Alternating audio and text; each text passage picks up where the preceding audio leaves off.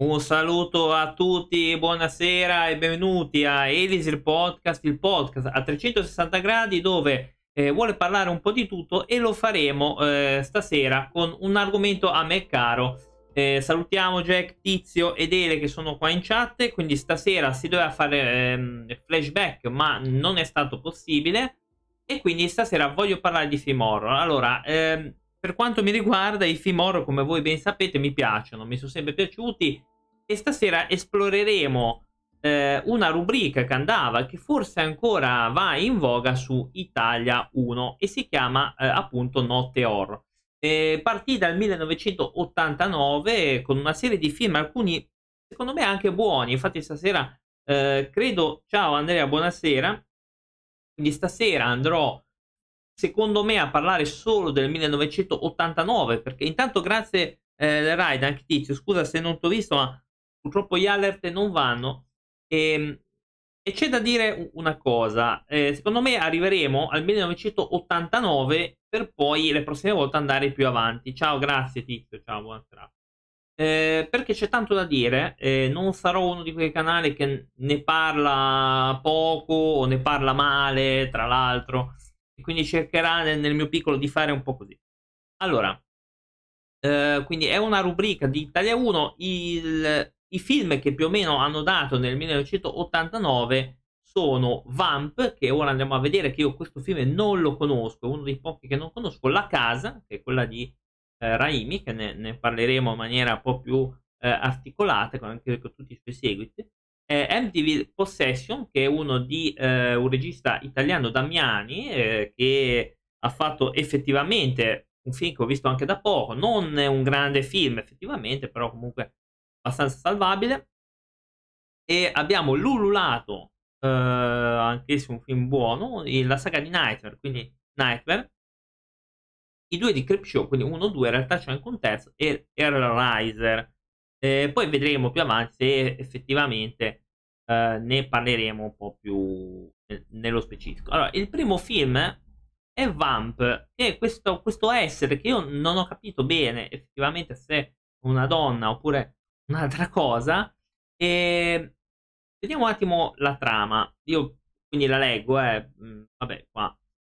La storia narra di due ragazzi, Kate e AJ, che pur di entrare in una confraternita decidono di procurarsi una spogliarellista. Poi non capisco su, su che basi una persona eh, zombie cammina. Eh sì, sì. Non capisco su che base bisognerebbe. Ah, tra l'altro c'è Grace eh, Jones, tra l'altro, cantante, accompagnati dal finto amico ricco Yuppie Duncan, raggiungono la città in cui si trova il club dopo il buio. Già il nome, il nome non promette niente di buono.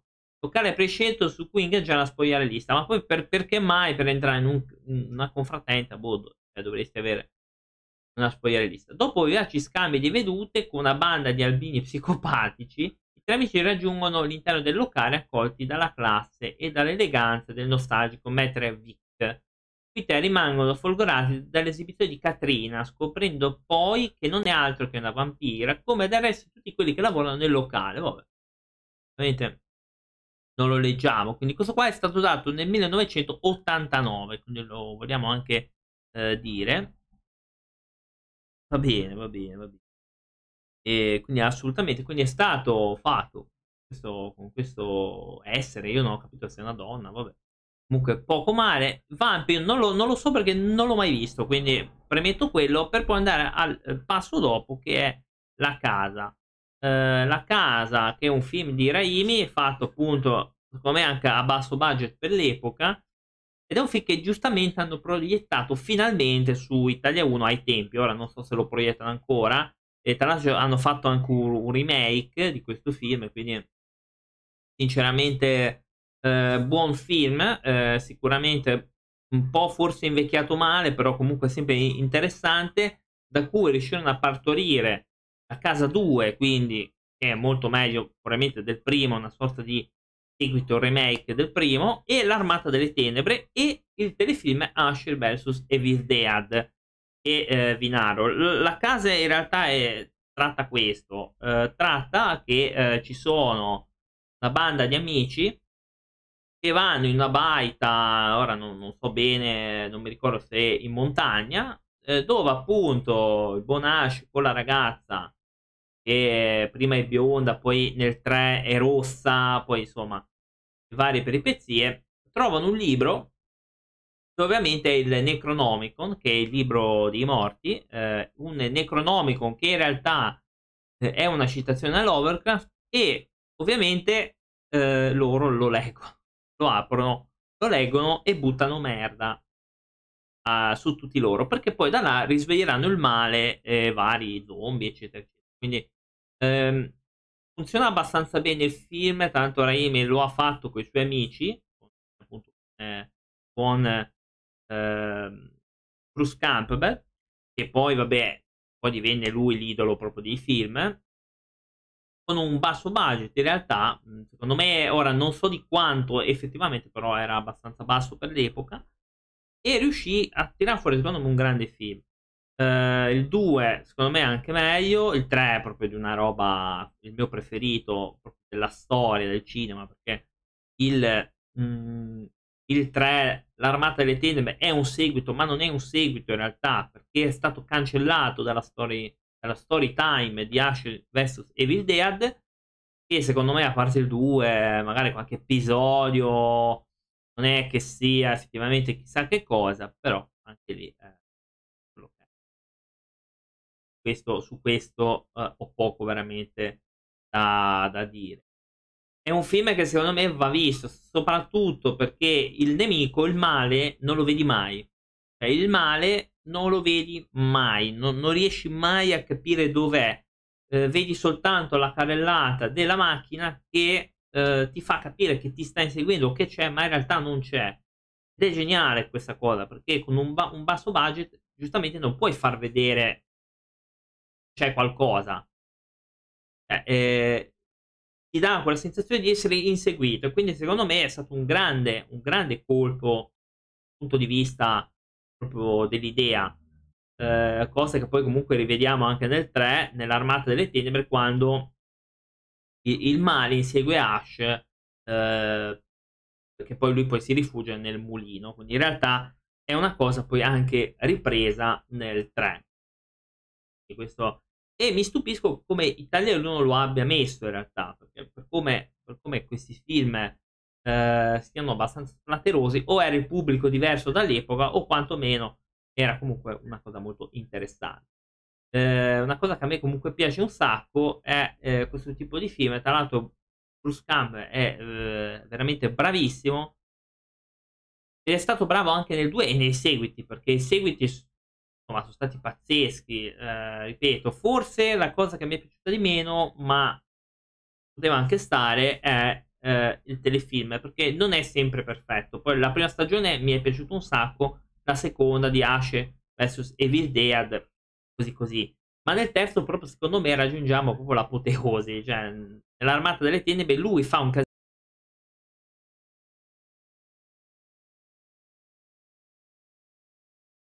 nel Medioevo.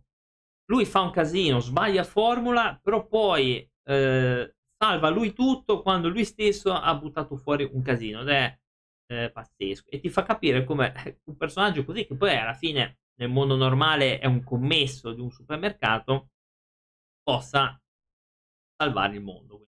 Perché ha salvato il mondo medievale, che appunto eh, è un delirio incredibile quel film.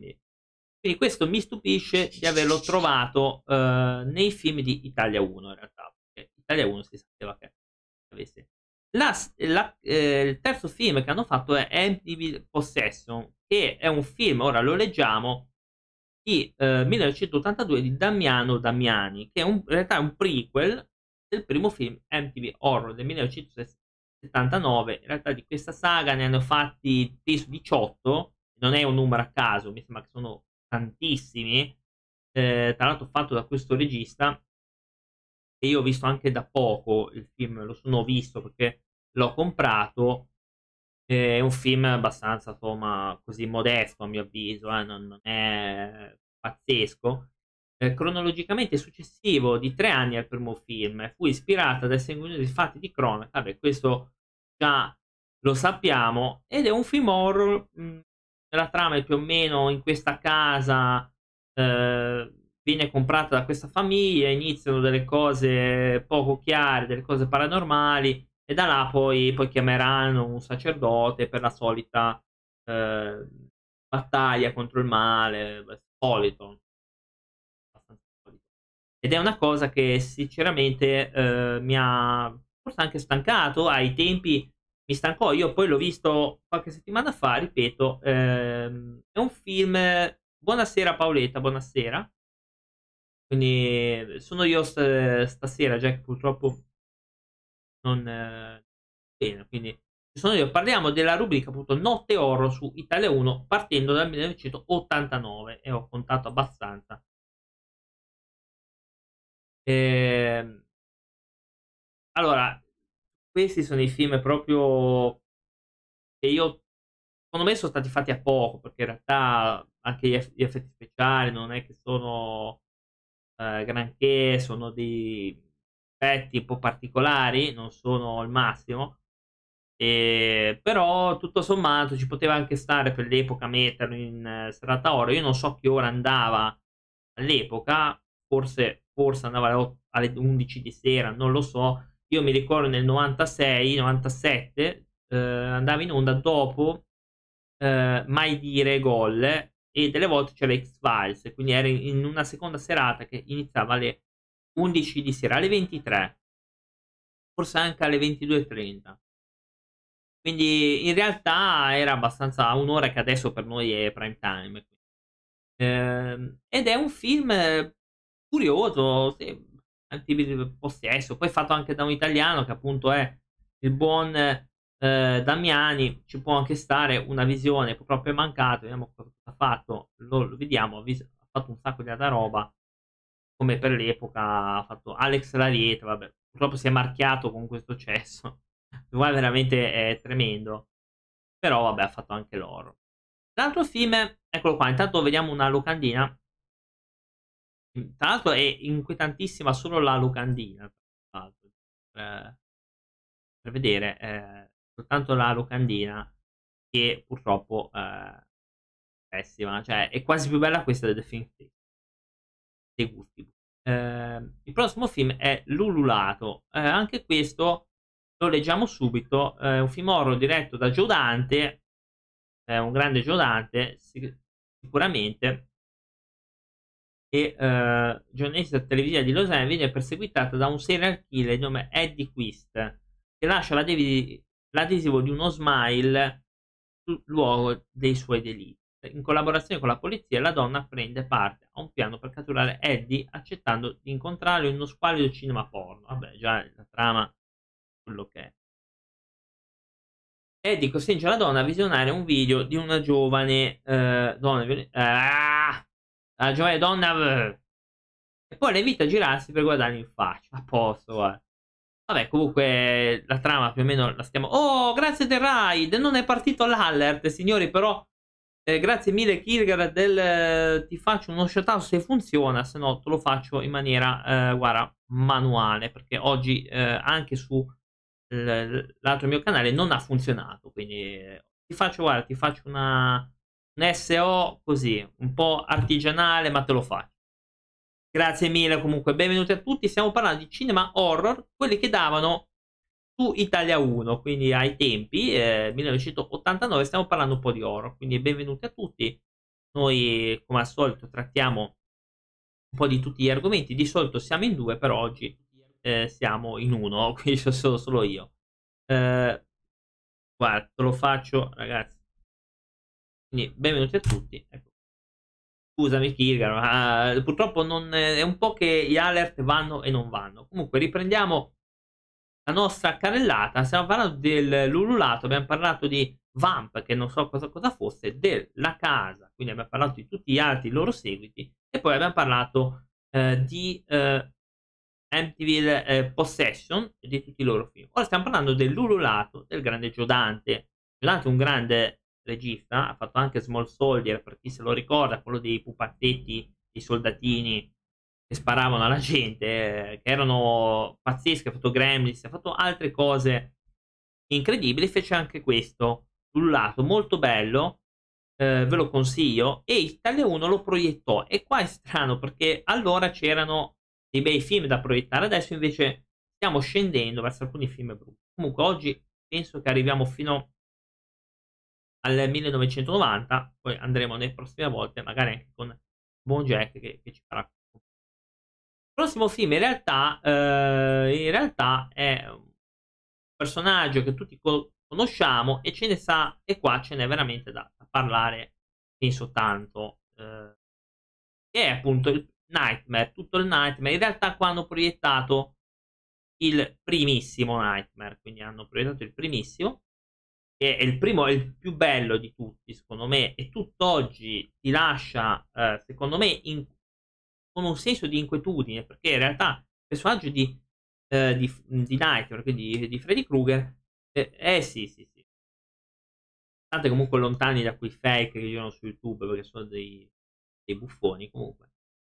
Il, il vero Freddy Krueger era un personaggio molto diverso dai vari Jason, eh, vario Michael Myers erano molto diversi.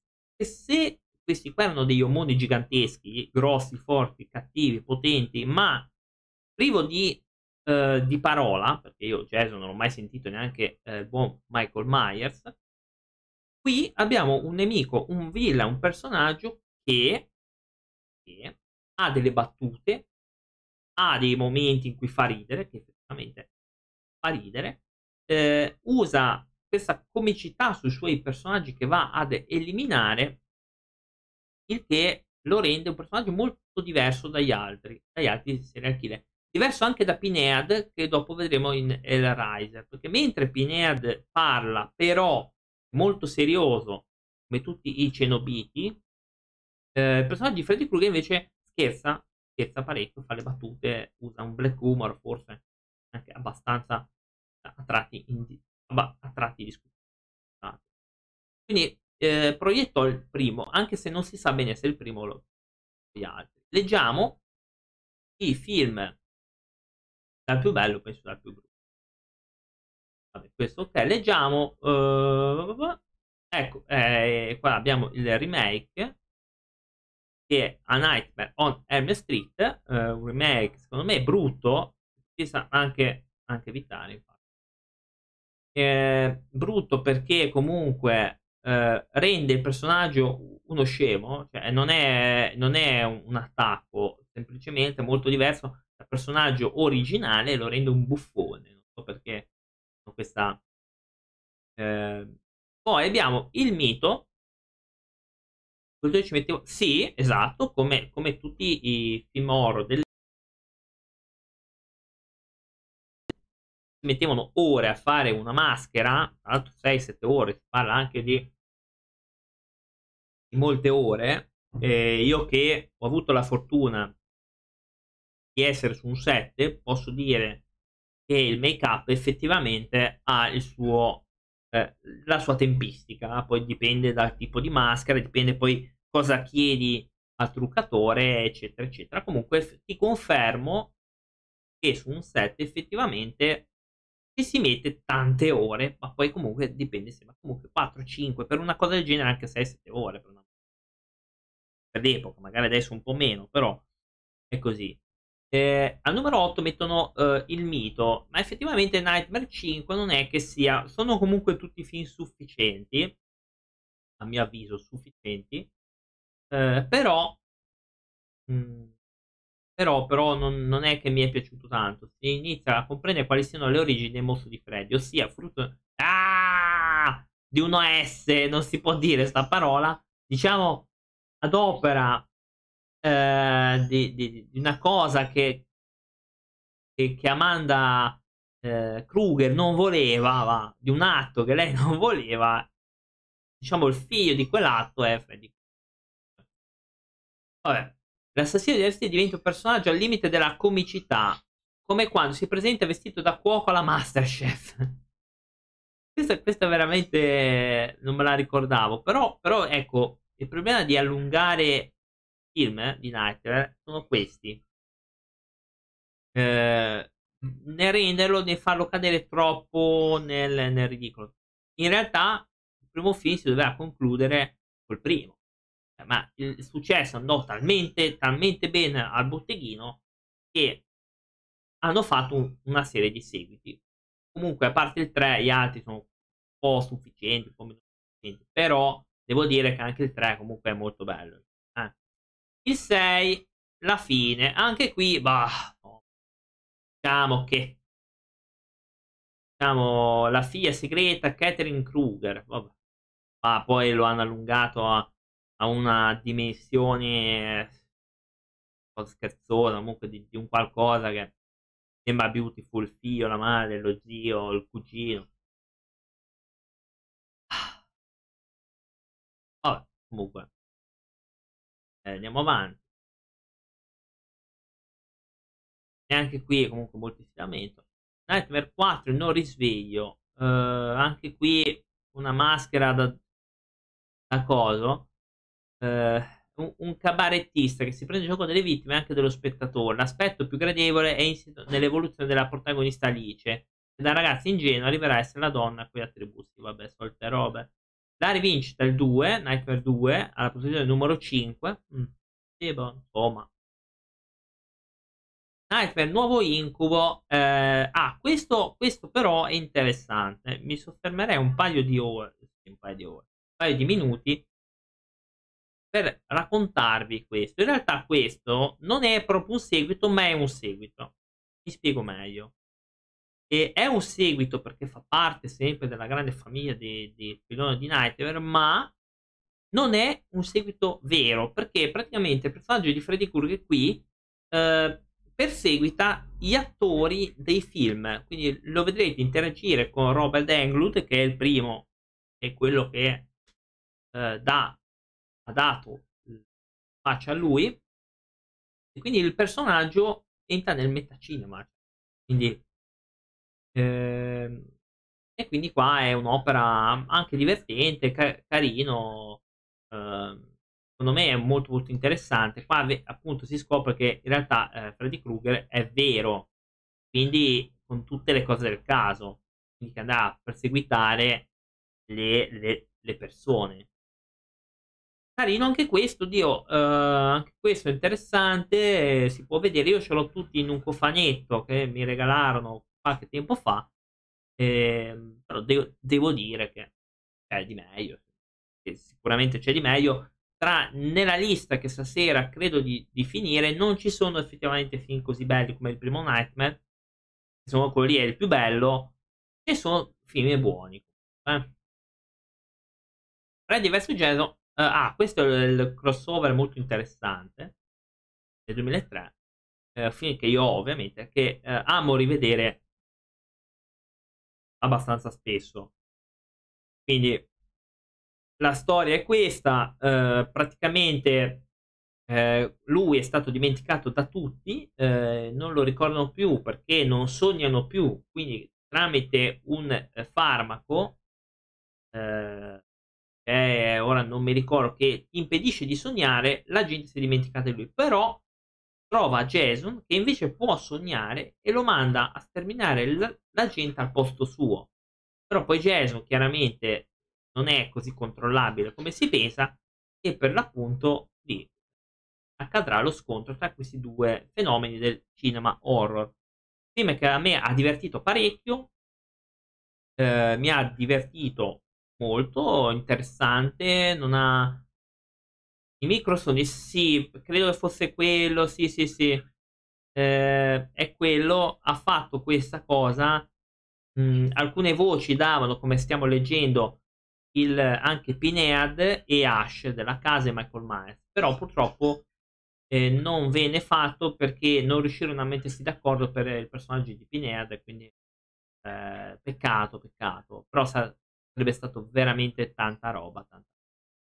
Uh, una curiosità simpatica, Freddy Krueger venga interpretato dal celebre lottatore Rey Mysterio. Vabbè. Uh, ah, al 2 mettono questa, però mi sorprende un pochino perché uh, mettono al numero 2 dal profondo della notte il primissimo Nightmare che in realtà a mio avviso forse anche meglio del 3 infatti dopo c'è sicuramente il 3 eh, la trama è che c'è questo essere che uccide i ragazzi nel sogno, in realtà è spiegato perché lui lo fa come vendetta. Eh, quindi, quindi, delle volte tendo quasi a, a giustificarlo, però poi eh, si viene a scoprire che questo personaggio, quando era in vita, in realtà non è che fosse uno stinco di santo. Non posso dire il perché, perché sennò mi bannano da Twitch per sempre. E non si può dire chiaramente. Però uh, questo film secondo me è molto interessante. Però è gusto. È gusto. Ci può stare, stare tanto, però non lo ritengo così meno, così meno bello del 3, anche se non è un italiano corretto, ma è così. Eh, qua c'è il debutto di Johnny Depp e infatti lo vediamo eh, fino a metà film. Ovviamente qui eh, e qua il primo ovviamente i guerrieri del sogno 1987 in realtà mh, mm, ma in realtà non, non, sono è bello anche questo però eh, non sono così d'accordo che questo sia eh, più bello del primo. Io credo veramente che se la giocano perché anche il terzo dopo il primo o col primo sono i più belli. Gli altri sono sufficienti. L'unica nota forse un po' più positiva dei primi sette è l'ultimo perché mettono Freddy Krueger in condizione di essere un personaggio da metacina. Uh, Italia 1 ci stupisce perché a un certo punto dopo Nightmare hanno fatto Clip Show. Clip Show secondo me è un ottimo qua vediamo eh, l'immagine eh, è una saga di film eh, tra cui c'era anche il terzo credo anche il terzo Creep Show è un film a episodi 1982 fatto da Romero e scritto da Stephen King che interpreta anche uno degli episodi si può considerare come un omaggio dei due autori ai fumetti horror della EC Comics Vediamo un po' il primo, eh, vabbè, c'è il prologo. La storia comincia con un padre Stan che rimprovera severamente il figlio Bill perché è beccato a leggere un libro di Creepshow, che c'è anche il fumetto. Una raccolta di storie dell'oro a fumetto. La prima si chiama Festa del papà. Già. La storia si apre mh, mm, dove vengono introdotti i discendenti di Nathan, quindi il nipote, il pronipote, mm, perché qua dice che questo Nathan è stato ucciso proprio alla festa del papà, vabbè ok, e, e qua cioè, si riuniscono per la rocina annuale della villa appartenuta al patriarca ucciso. E sto cercando in realtà di non, di, di non farvi troppi spoiler. Perché c'è lo spirito di Nathan all'interno di questa baita. Va bene, questo è il primo episodio. Il secondo episodio è la morte solitaria. Alta Maria alla cassa. Diciamo su di te epilogo. Ok. Quindi un po' di... Non ve lo leggo tanto perché ho paura di farvi degli spoiler. Sono quei film probabilmente che non hanno visto tutti, ma a mio avviso sono anche da vedere. Probabilmente questo è anche più bello del 2. Io in realtà ho il 2, forse ho anche l'1, ma non ne sono sicuro, ci devo controllare. Mm. Perché eh, fa un po' fatica a prendere. Io il 2 l'ho, l'ho trovato per botta di fortuna a un mercatino qualche tempo fa. Eh, mentre il primo forse non ce l'ho neanche, ma eh, dovrei controllare questa cosa. Dovrei controllarla perché eh, capita quando c'hai tipo 700 film, non ti puoi ricordare di.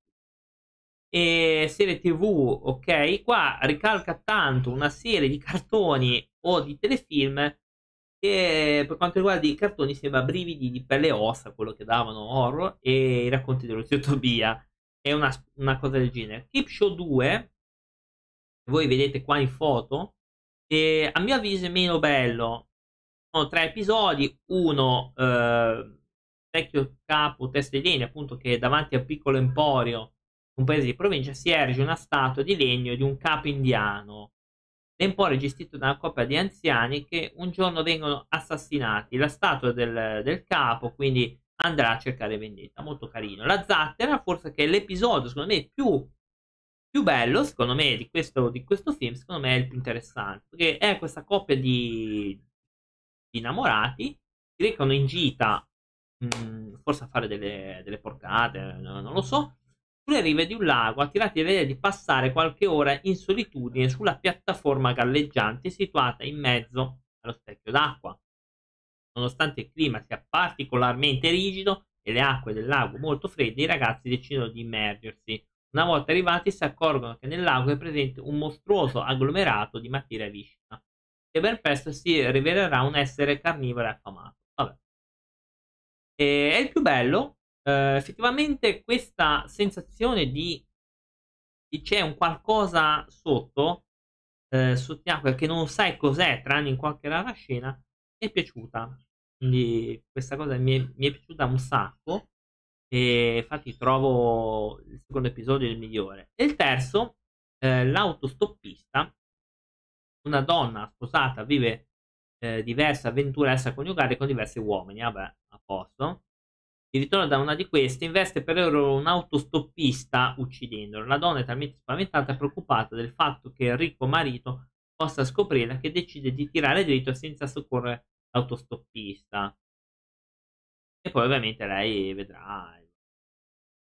Allora, questo forse... Allora, il primo episodio non è che sia... Il secondo mo molto buono. Più che altro per un discorso di Ehm, inquietudine di vedo non vedo perché in realtà il nemico non è che c'è perché questo agglomerato sembra un, un, un riferimento a Blob. In realtà sembra una cosa Blob eh, questo effettivamente è una buona cosa. Il terzo mi è piaciuto poco sembra uno di quegli episodi dei racconti di Bavoli i racconti della paura ma veramente il 2 l'ho preso solo per collezione e credo che esista anche un, un uh, Clip Show 3, ma che però io ancora non ho visto. Poi Italia 1 ci stupisce con Hellraiser per poi passare al 1990. Non so se riesco stasera, ma credo che qualcosina riesco assolutamente a cercarvelo. E ehm, partiamo con la serie di Hellraiser, che è una serie di film di Pinhead dove i villain, diciamo i villain, ma quelli sono tutti Castilli, sono i Pinead, i Cenobiti, eh, che è un personaggio, Pinead è il nemici che abbiamo visto. Perché, come ho già detto, con Freddy Krueger ha un altro tipo di, eh, di cabarettismo, di humor nero. Pinead è molto serio. Serio, ragiona, è furbo, fa accordi, eh, fa dei patti con le persone, si vede nel primo film questo. Mentre con Michael Myers, il buon Jason, grossi, sfasciano tutto, però non è che effettivamente fanno qualcosa, eh, non è che parlano. Andiamo subito col primo, che è il primo di Pinhead. Eh, la trama è un po' lunghina, però comunque cerco di leggerla. Larry e la seconda moglie Giulia decidono di trasferirsi in una villetta abbandonata da anni alla periferia di Londra. La casa è stato teatro di una torbida relazione tra Giulia e il cognato Frank, in cui i resti si trovano ancora nel luogo. Durante il trasloco, Larry si ferisce una mano e il sangue caduto a terra fa sì che Frank, in realtà, eh, aspetta, eh, Frank in realtà imprigionato in una mostruosa condizione di disfacimento fisico, causato dall'apertura di una misteriosa scatola, torni in vita. Giulia, sentendo dei strani rumori provenienti da una camera, va a controllare e scopre che il suo ex amante è ancora vivo, seppur in condizioni fisiche disastrose. Sì, perché in realtà eh, i cinobiti non ti uccidono, ti torturano cioè, a vita, proprio all'eternità ti torturano. E quindi, e questa è un'altra cosa che è diversa dagli altri, che loro non, non ti uccidono, poi semplicemente ti torturano. Eh, oddio, semplicemente, come, nel quindi sono molto diversi. Ovviamente eh, Larry si accorge che qualcosa di strano nel comportamento della moglie e ne parla con la figlia Kirsty, alla quale chiede di fare compagnia a sua moglie. La ragazza il giorno seguente si reca nella villetta e vede entrare uno sconosciuto. Eh, un po' di... Perché c'era sta cosa che eh, i supplizianti qua vengono chiamati, in realtà anche i cenobiti, eccetera. Eh, c'è un patto, infatti qua si scopre che in stato di shock viene ricoverato dove grazie al cubo di Lemarkar scopre l'esistenza di una dimensione angosciante che si chiama richiamando i cenobiti appunto supplizianti vabbè Per sfuggire alle loro torture, la giovane fa un patto con loro, portandoli da Frank. Vedete? E loro non è che intendono loro propongono dei patti. E questo film, se non mi ricordo male, eh, oddio, non, è il mio, non sono i miei preferiti film di, di Riser. Poi Cliff Baker ha fatto di film anche abbastanza un po' fortini, infatti è un po' forte questo. Eh, per esempio, un altro film suo si chiama Il Signore delle Illusioni, che eh, è effettivamente un film un po', un po pesante, eh? comunque anche a livello onirico, un po' così. Comunque, eh, è un film per chi è un po' crudo su alcune scene, però ci può anche stare. È il massimo. Ho detto. Andiamo avanti. Eraser 2, i prigionieri dell'inferno. Anche qui, altro capitolo, eh, secondo capitolo, scritto da Di Baker, che tra l'altro lui ha scritto anche dei libri, quindi preso dai suoi libri. Il dottor Chenard riceve un nuovo paziente, Kirsty Cotton, che è quella del film prima. È rinchiusa in un ospedale, Kirsty viene perseguitata dalle visioni dell'indicibile orrore che distrugge la sua famiglia. L'unico che le crede è un giovane assistente che si chiama Kyle McRae. Eh, questo dottore colleziona di nascosto da anni tutto quello che ha a che fare col cubo detto la configurazione del lamento e apre il passaggio per il mondo dei sanguinari cenobiti. Gli giunge voce del materasso intriso di sangue dove è deceduta la malvagia mattina di Kid. Giulia Cotton. Il segreto lo fa portare a casa sua e vi conduce anche dei suoi pazienti per versare il sangue, quindi le scene del caso, Tanner e Julie riescono a svelare il segreto della configurazione della mente e di conseguenza a liberare il piacere supremo dei cenobiti. Per la seconda volta Kirsty si ritrova a vagare al di là del mondo mortale, questa volta accompagnata dalla giovanissima Tiffany. Vabbè, no. Uh, il, in Italia il film viene tagliato in alcune scene per integrare nella versione DVD. Ok?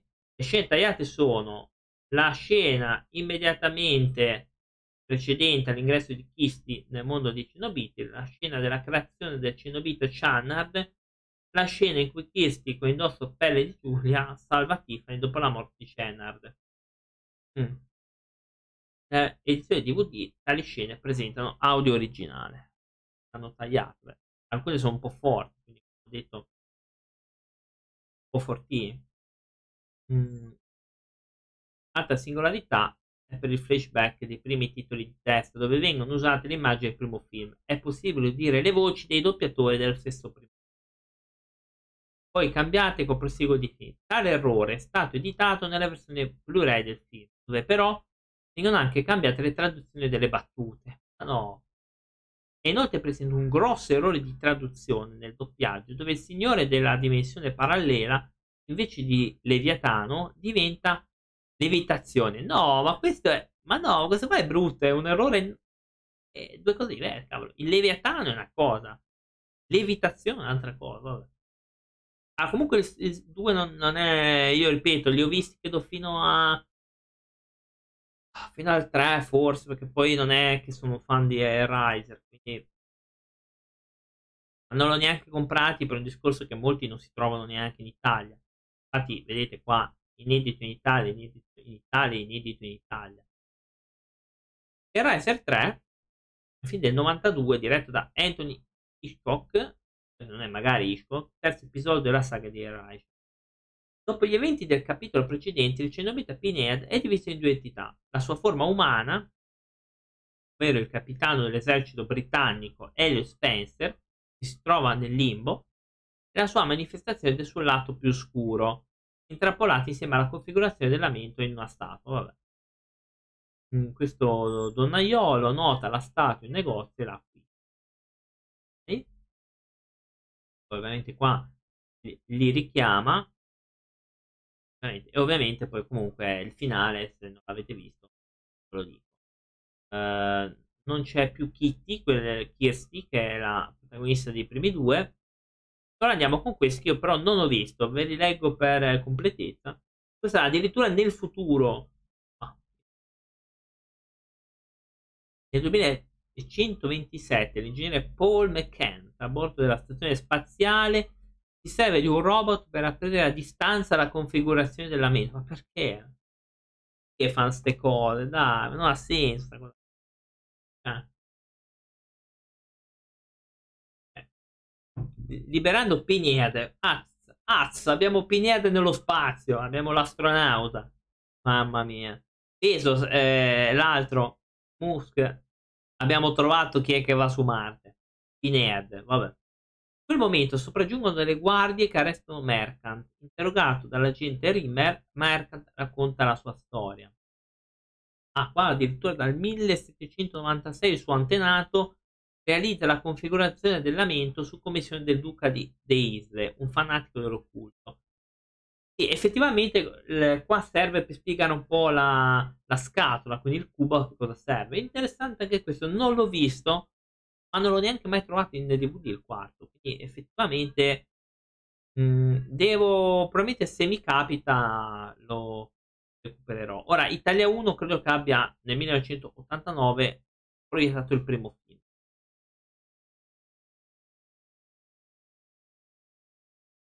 Infatti, eh, tanto scusate, ma passa, mi sa la polizia. Uh, altre, vediamo un po' produzione, eh, grazie per iniziative Doug Bradley, deciso a non terminare la saga annunciando un progetto. Ciao, ciao, com'è? Come va? Stiamo parlando di Fimoro, non so se piace. Eh, quelli che davano su Italia 1 nel 1989.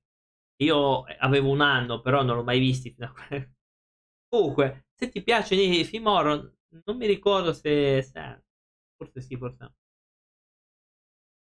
Eh, beh, nell'89 non penso che li guardavi, però eh, sto dicendo quelli che hanno proiettato all'epoca, effettivamente qualcosina eh, li ho visti, ma tanto adesso tanto è inutile vederli perché ho visto che fanno delle cose oscene, quindi è anche meglio non vederli, piuttosto eh, compratevi un DVD che fate un, un favore al mercato, eh, al mercato dei DVD. Nell'89 manco erano dei pensieri, esatto, quindi io io avevo un anno, però non ho mai visto, anche perché la seconda serata in realtà non era come adesso che era in realtà alle... adesso la seconda serata è tipo a mezzanotte. Allora invece mi ricordo che era intorno alle 10 e mezza, per le 10 e mezza di sera era la seconda serata, quindi io eh, se non erro eh, notte horror veniva trasmesso il venerdì sera, non mi ricordo male alle 23 perché mi sembra il giovedì o il sabato, il sabato, mentre il venerdì alle 23 davano X-Files. Sì, eravamo a orari decenti, adesso purtroppo come si è eh, movimentato tutto, sì, sì, esatto, adesso la terza serata, ora quello che ora è seconda in realtà era la terza, quarta serata, perché alle 10 e mezza i film allora finivano eh, alle mezzanotte e mezza, perché qua non si sta parlando di film di 5 ore, si parla di film di 90 minuti, 80 minuti. Quindi metti che iniziava alle 11, a mezzanotte e mezza avevi finito e partiva la terza serata che era praticamente i film, i film puzza, che erano quelli dopo. Cosa che adesso invece un film in seconda serata ti finisce all'una e mezza. Quindi c'è questo problema. Comunque, al di là di quello, eh, poi non so quante ore... Ne... Eh, eh, Ecco, la pubblicità in realtà è un altro, è un altro discorso eh, che, che, vabbè, eh, anche su un, una volta su, non mi ricordo che canale, forse Cinema 34, qualcosa del genere, effettivamente, uh, effettivamente dicevano che non c'era più pubblicità, poi ora però la, l'hanno messa, fa parte del mercato, effettivamente. La pubblicità serve per avere dei introiti ripeto, se non la volete, avete altre piattaforme, avete Amazon, Netflix, Disney, avete altre vie per vedervi film. 3 o 4 ma eh, ah, secondo me eh, 3 o 4 no, no, ma allora il messaggio è giusto, nel senso che erano diversi tempi. Mm, Ah, il messaggio, ma mi sembra troppo la pubblicità rispetto a... Sì, ma per un discorso probabilmente anche di costi, insomma, queste sono cose che non conosco, però Però è troppa. Ripeto, se io, guarda, TV l'ho smessa di vedere. Per... Ma oltre che i film sono sempre quelli. Almeno li ho anche visti tutti più o meno. E è un discorso, secondo me, anche eh, da fare con le, le reti TV. Qua c'è troppa roba. Se non vi piace, avete altre piattaforme, altri modi per vedere i film. Ecco. Comunque, il Airlizer 4 eh, viene con un budget di 4 milioni di dollari e incassò 9,336.886. Diciamo che fu un buon successo al, al botteghino, tanto che venne fatto Airlizer 5. Airlizer 5 mh, che di Scott Derrickson, ok, qui, che effettivamente è un buonissimo regista, eh, Joseph è un poliziotto sbandato, tradisce la moglie con le prostitute. Ah, ma, ma cosa succede anche adesso? Non è che adesso, eh, purtroppo, adesso è così, anche adesso succede questa cosa. Adesso c'è pochi film nuovi in tv. E in tv sì, sono sempre quelli, ma forse anche che molti sono sulle piattaforme, quindi non vengono streamati in televisione. Un po' anche la 20 piattaforme streaming hanno priorità. Esatto, esatto. Allora, in chat ci scrivono Stati Uniti, letto come è scritto, gli USA, non capiscono perché hanno sto amore per le. Eh, non lo so, allora, Airlizer, posso dirti di Airlizer, ma potrei farti anche l'esempio di Nightmare. È stato fatto, allora, il primo Nightmare è stato fatto perché è bello. Gli altri dopo sono stati fatti per un discorso di soldi. Ah, il primo film mi ha portato tanti soldi, come avete visto anche in questo caso, questo frangente, Hellraiser, il 4, non il primo, ha portato a un incasso, a un incasso comunque a fronte delle spese, ha detto perché non facciamo il quinto? Andremo a vedere effettivamente quanto hanno pagato per eh, la produzione, quindi hanno speso di più rispetto al quarto, bisogna vedere se hanno incassato. Comunque, questo poliziotto tradisce la moglie con le prostitute, beh, questo anche ora lo fanno, si droga e falsifica le prove. Vabbè, un poliziotto modello dopo l'assassinio di un suo ex compagno, prende una misteriosa scatola dalla scena del delitto. Studiando la scatola scopre che ha un meccanismo interno e riesce ad aprirla. Poco dopo muore. Ma una prostituta, l'ultimo cliente è stato Tom. Mentre cerca di cancellare le tracce, viene a conoscenza di un genio criminale che si fa chiamare l'ingegnere. Stando sulle sue tracce, il poliziotto finisce in un volo di violenza. Oh, vabbè, ma non era morto quello, vabbè. Sì, eh, allora ci dicono in chat, ho letto che Riser è stato preso da un libro, sì, di Clive Baker, sì, sì, sono tratti dai libri di Clive Baker, esatto. E poi anche regista ha fatto delle ottime cose, tra cui anche Il Signore delle Illusioni, secondo me un buon film. Ma quindi gli altri sono stati fatti... Allora, questo caso eh, penso di sì, perché se tu vai a vedere sì, è stato fatto, il Riser, come abbiamo detto prima, è, è tratto uh, dai libri di, di lui. Comunque l'ha, fatto. Poi gli altri sono stati fatti da altri registi, come stiamo vedendo, ma comunque sempre tratti. Poi da, penso dal 2 in poi li, hanno fatti oltre il libro. Um, il primo è un libro, gli altri sono, sono tratti, tratti dopo. Eh, ma queste saghe sono così. Queste saghe in realtà sono delle robe così, eh. Eh, quindi fanno sta roba. Infatti, come ora noi vedremo la produzione, il budget per il film è stato di 2 milioni, cavolo. Eh, ed è poco, eh. Ed è poco. E 2 milioni di dollari non ci tiri fuori niente. Non si sa quanto ha incassato, vabbè. E... Ed è strano perché il film prima, nonostante ha incassato di eh, è rientrato nelle spese, ha anche guadagnato qualcosa, a fronte di 4 milioni ne avevano guadagnati 9, qua ne hanno spesi 2, non si sa quanto, quanto effettivamente. Per la prima volta nella serie le torture dei Cenobiti non sono solo fisiche, ma anche psicologiche. Costretto al suo inferno personale rivivendo all'infinito il dolore. Vabbè, questa non si sa. È un po' in inglese se ci danno qualche info. Al proposito, io di 2 milioni di dollari, però non si capisce quanto hanno speso. Uh, oh. Ah, aspetta, produzione. Ha confermato un'apparizione online. Vabbè, questo fate le balle. dopo aver dato qua pare 10 milioni addirittura, neanche, neanche cioè, quindi qua si parla, oltre che invece che di 10 milioni, ah, a lui, al regista 10 milioni e il film 2. Ok, va bene. Sorprendentemente buono. Mm. Non, non, è che ha avuto 20%. Ma ha dato molto di più al regista che... Vabbè. E Riser 6 leggiamo subito, che non ho visto, e fino al 3 l'ho visto. Oh, si ritorna la protagonista del primo film, Kirsty Cotton, si è sposata, che è la protagonista del primo, del 2, mentre per la strada con suo marito capita un incidente e la macchina cade in un lago. Perché? Il marito si salva, ma Kirsty è disperata. Traumatizzato e perseguitato da incubi, cerca di ricordare il suo passato, ma viene indagato per omicidio. Ma no! Quindi lui viene indagato per omicidio quando in realtà è un incidente. Ok, va bene. Viene indagato per omicidio incolpato di aver ucciso la moglie. Poveraccio. Oh, poveraccio. State,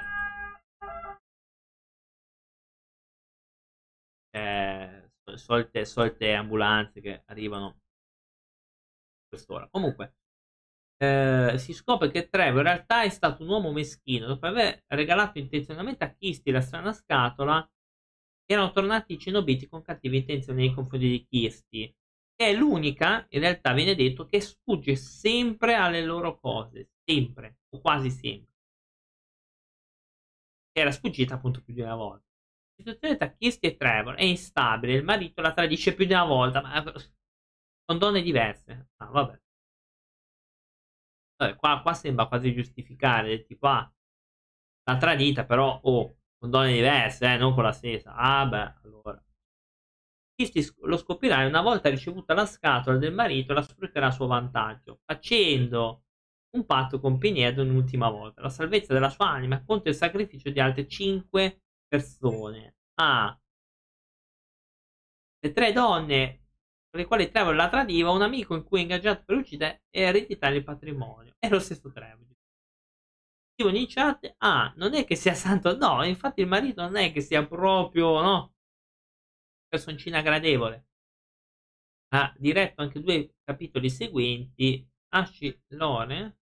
Ah, protagonista dei primi due è questa qua, una parte rilevante. Ok, quindi qua Kitty effettivamente.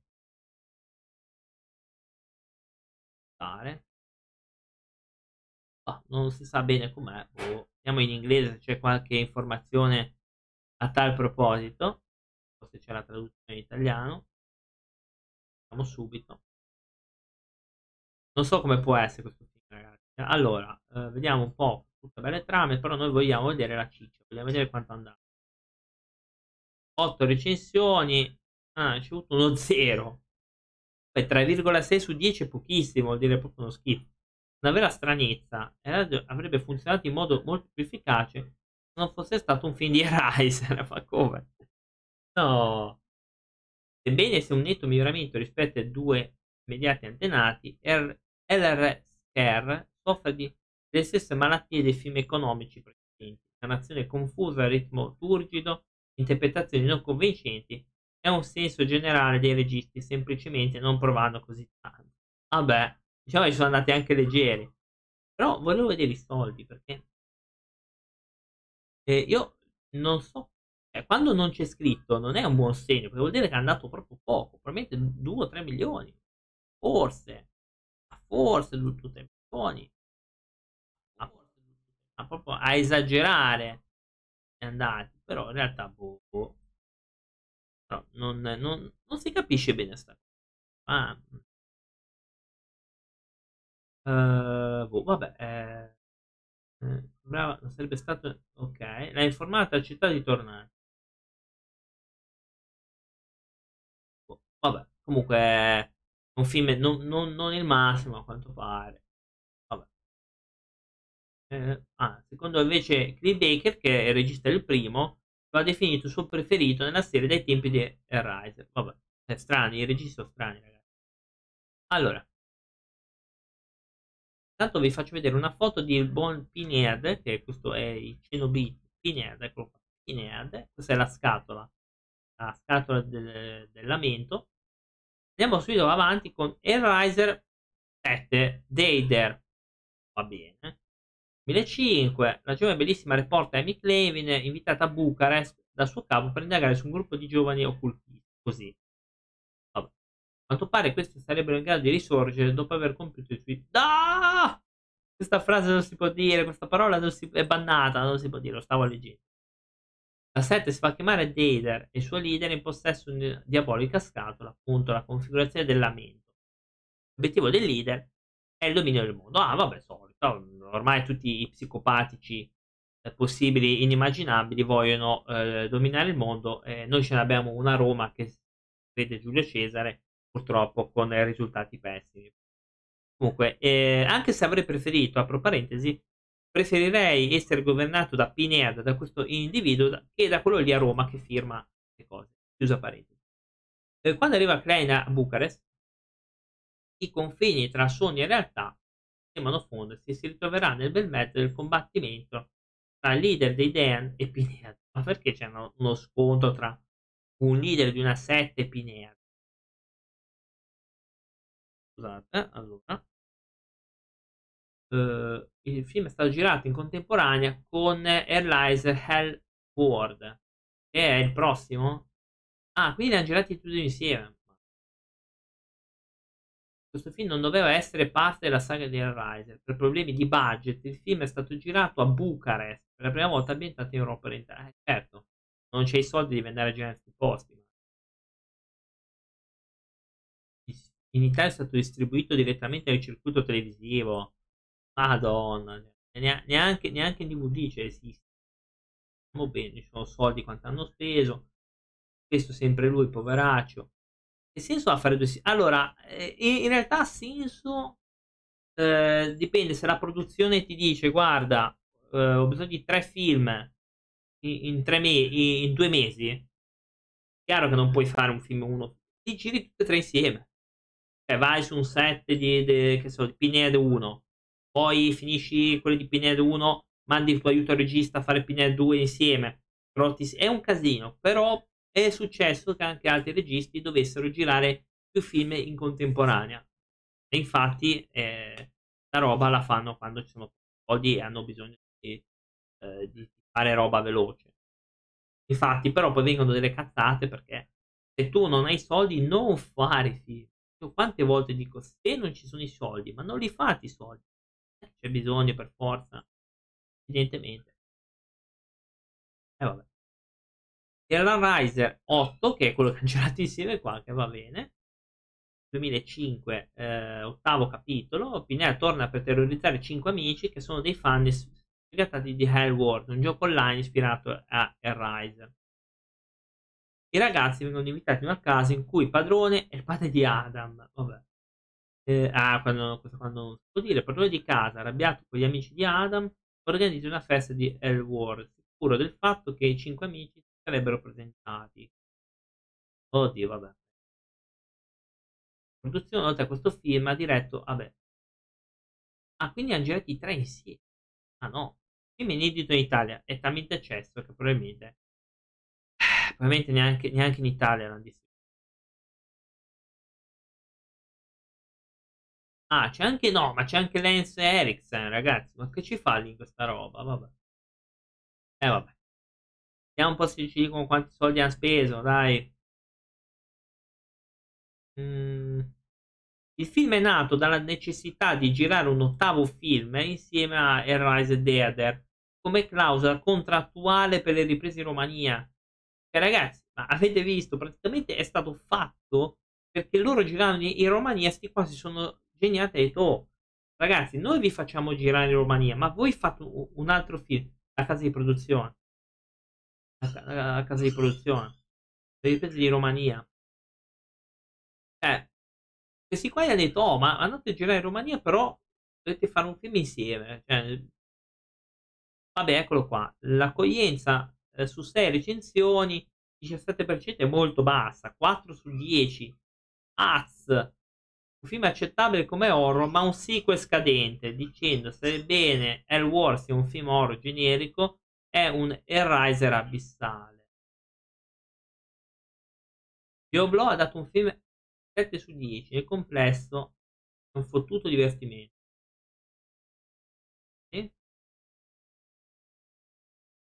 Revelation, il penultimo, poi chiudiamo col 1989, chiudiamo anche la live, eh, 2011, Steve e Nico, due amici inseparabili, decidono di partire per il Messico, vabbè, le vacanze, bevute, ragazze, giustissimo, ti mando le, tappe di viaggio, avevo, avevo letto le poppe, invece eh, le tappe del viaggio. Una sera vengono attaccati da una misteriosa figura e svaniscono nel nulla. Vabbè, così. Vabbè. Le autorità non possono fare altro che comunicare la cosa alle famiglie, invi- invitando loro anche le, ah, no, inviando le registrazioni del viaggio dei due giovani. L'anno seguente le famiglie dei due ragazzi scomparsi assoldono un detective per fare luce.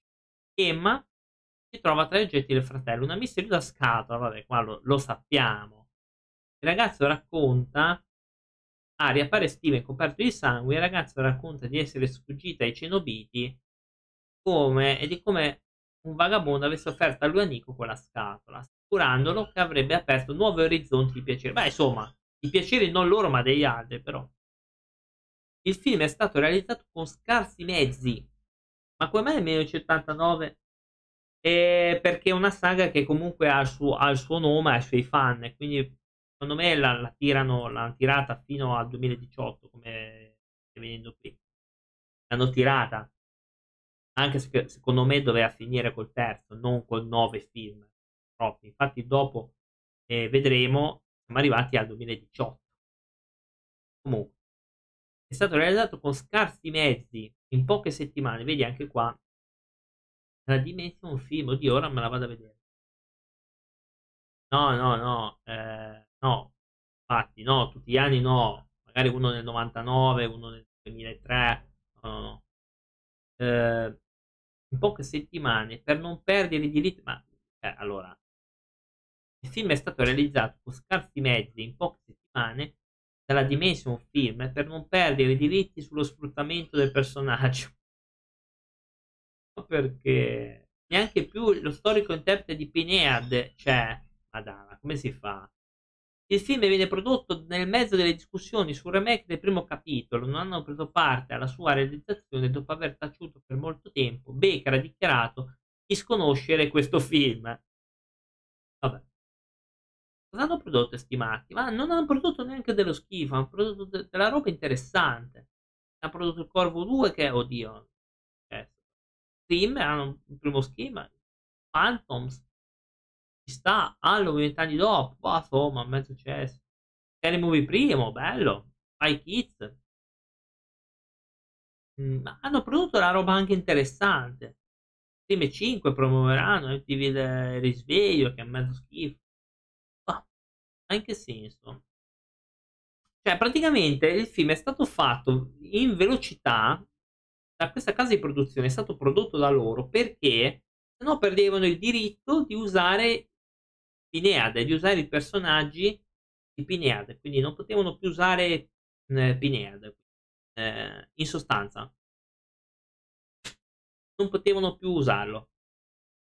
Allora io dico, ma se devi fare una cosa così, non farla. Ma perché devi fare queste cose? Ma que- questa roba qua, ma io non lo so. È per fare un film in, un, in poche settimane, eh, probabilmente due o tre settimane, mese.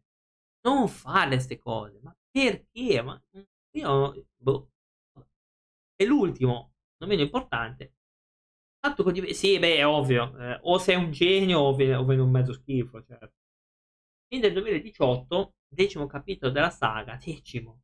La prima volta nella saga compaiono la sezione infernale dell'Inquisizione dello Stige, accanto ai Cenobiti, e il Paradiso.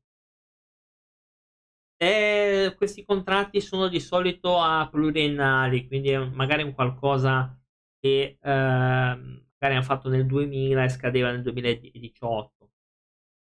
Allora, vediamo che trama è. Due fratelli inve- investigatori ai quali viene affiancata Christy Acton indagano su una serie di efferati omicidi commessi da un serial killer, soprannominato il precettore, che punisce le sue vittime in base ai 10 comandamenti. Ecco, già è tipo 7. Stone, personalmente fortemente coinvolto nel condurre le indagini, seguendo un indizio, finisce all'interno della casa abbandonata, dove viene catturato da un inquisitore dello Stice. Vabbè. E collabora in modo autonomo con i cenobiti, il quale chiede di parlare delle cattive azioni compiute nel corso della sua vita. Al fine di sottoporre a un giudizio, proprio mentre sta per essere messo il verdetto, interviene l'arcangelo Giofiele. Così. Intima l'autor dell'inquisizione di rilasciare Sean. L'investigatore era già legato sul lettino in attesa della sua pulizia prima dell'intervento del chirurgo, può liberarsi e abbandonare la casa, portando la scatola. Mm. Tony viene tormentato vabbè, dai cosi, cenobiti, quindi appare tutto, cenobiti, arcangeli, tigi. Uh, oddio. Quindi per la prima volta Pinea si rifiuta anche di fare un patto, una cosa mai successa credo nei film. Poi appare ancora l'arcangelo. È un disegno divino. Si salva il protagonista, ma l'angelo è stato ingannato da Pinead, ma che, che cazzo? Ma sì, questa è una trama strana. Hanno, ecco, l'hanno buttata fuori da, dalla tappa. La vendetta divina. Non tarda ad arrivare, si manifesta Pare scene in cui i mormoni tedeschi vengono catturati da un inquisitore dello Stige. Quindi praticamente f- volevano fare una cosa riferita agli Stige non più a Pinhead. Vabbè, il finale ve lo dico, tanto è inedito. Finisce che l- l'arcangelo gli girano le balle di essere stato ingannato da Pinhead, lo punisce con l'espulsione di lui dall'inferno e quindi lo fa tornare mortale. Ok, due persone a fine film trovano questa, vengono catturati dagli inquisitori dello Stige. Quindi praticamente volevano buttare i personaggi del Pinero, lo volevano levarlo dalle balle e volevano dedicare tutta la saga agli Stige. Ma ah, sviluppo, interpreti. In tre settimane. Ma che casino, ragazzi. Ma guardate, in tre settimane è stato fatto, eh, è stato girato in Oklahoma. Tre settimane, tre fottute settimane. Con un budget di 300.000 dollari, 300.000 dollari, vi assicuro che non ci fai nulla, eh. Non ci fai no, quasi niente. Siamo proprio a poca roba. Vediamo se c'è qualcosa. Sì, qua parla comunque. Ecco, bello! Sarebbe questo. Vado. Hai fatto bene, veramente.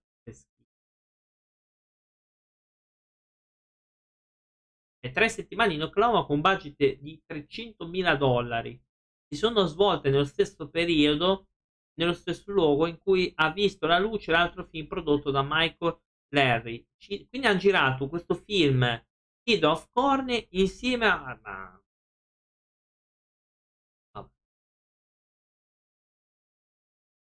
Non è mai stato necessario superare le 13 ore di lavoro al giorno. Ma cosa sono i film più veloci del West? Guinness... Eh sì, tre settimane è pochissimo, eh, 300.000 dollari è, è, è, uno sputo. Cioè. Post produzione si è posta enfasi nella distinzione dei diversi domini infernali. Ah beh. Belin Belino. Eh, Belin Belino proprio. Contenuti sessuali, vabbè, figurati questi film a ba- basso budget, se non c'è tutti la roba sessuale non se lo fila nessuno. Uh, figurati.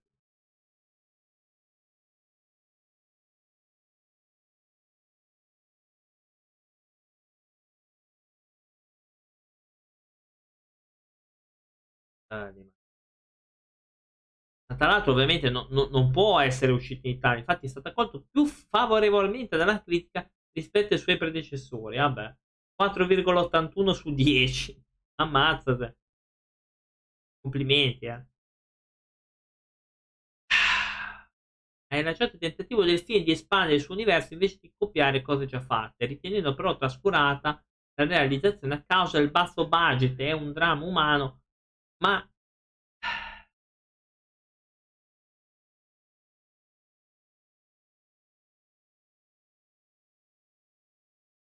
Attenzione perché forse si era parlato di un sequel, e poi chiudo, durante il periodo in cui è uscito il film, il regista ha affermato di non avere alcuna idea di un ciclo spin-off, e meno male. Nonostante ciò, ha parlato di alcune novità che potrebbe essere interessante inserire nella serie, tra cui l'arrivo di un nuovo capo di Cinobiti. Ma basta! Ma basta! Oh, basta! Oh, L'ultimo svolgerebbe al meglio il suo lavoro. Nel frattempo l'altro cerca di aiutare Pinhead, rispedito sulla Terra da comune morta. Allora, la trama sarebbe nuovo capo dei Cenobiti. Quest'ultimo non svolgerebbe al meglio il suo lavoro, mentre nel frattempo l'auditore cerca di aiutare Pinhead, rispedito sulla Terra da comune mortale alla fine di questo, a tornare in carica. Avrà un luogo una lotta tra sacerdoti dell'inferno. Nel 2020 il regista ha, ha delineato la sua idea di un sequel. La famiglia col marito e moglie in crisi di coppia si trasferisce nella città di Judgment. Dovrà essere in realtà una casa gigante dell'Inquisizione dello Stige. In sequel l'Inquisizione dello Stige sarà maggiormente coinvolta e scoprirà che in tutto il mondo si trovano sparsi auditor e case in cui vengono attirati i prigionieri. Il nuovo capo dell'ordine del Gesh entra in contrasto con l'auditor, quale cerca di riportare in carica Pinea. Le spese sulla terra si trova... È una saga, purtroppo mi tocca dirlo, ma è una saga completamente finita e mi dispiace. Però, eh, ragazzi. Eh, le, le, le cusci, ragazzi, cosa volete che vi dica? Eh, eh, così, ragazzi, siamo arrivati, quindi alla fine un po' mi sono un po' di un po' eh, sono andato un po' avanti effettivamente mi sono un po' troppo anche perso nei miei meandri di dire di insulti a questa roba eh, sono dei pugni negli occhi per questi, queste belle saghe ridotte a schifo così. Piuttosto, veramente non fate queste cose, non fate se dovete ogni volta fare sta roba, per cortesia. Basta. Comunque, eh, ci vediamo lunedì, non so, io spero che Jack stia meglio, caso cerchiamo di preparare un altro argomento tipo questo. E spero che vi, sia piaciuta la live di, di oggi. Vi ricordiamo, anzi vi ricordo vi aspetto sui nostri social, che sono Elisir Podcast, dove appunto parleremo di tutto, faremo anche degli episodi speciali nel social, blu, nel social rosso e su Spotify. Ora andiamo a fare un piccolo raidino.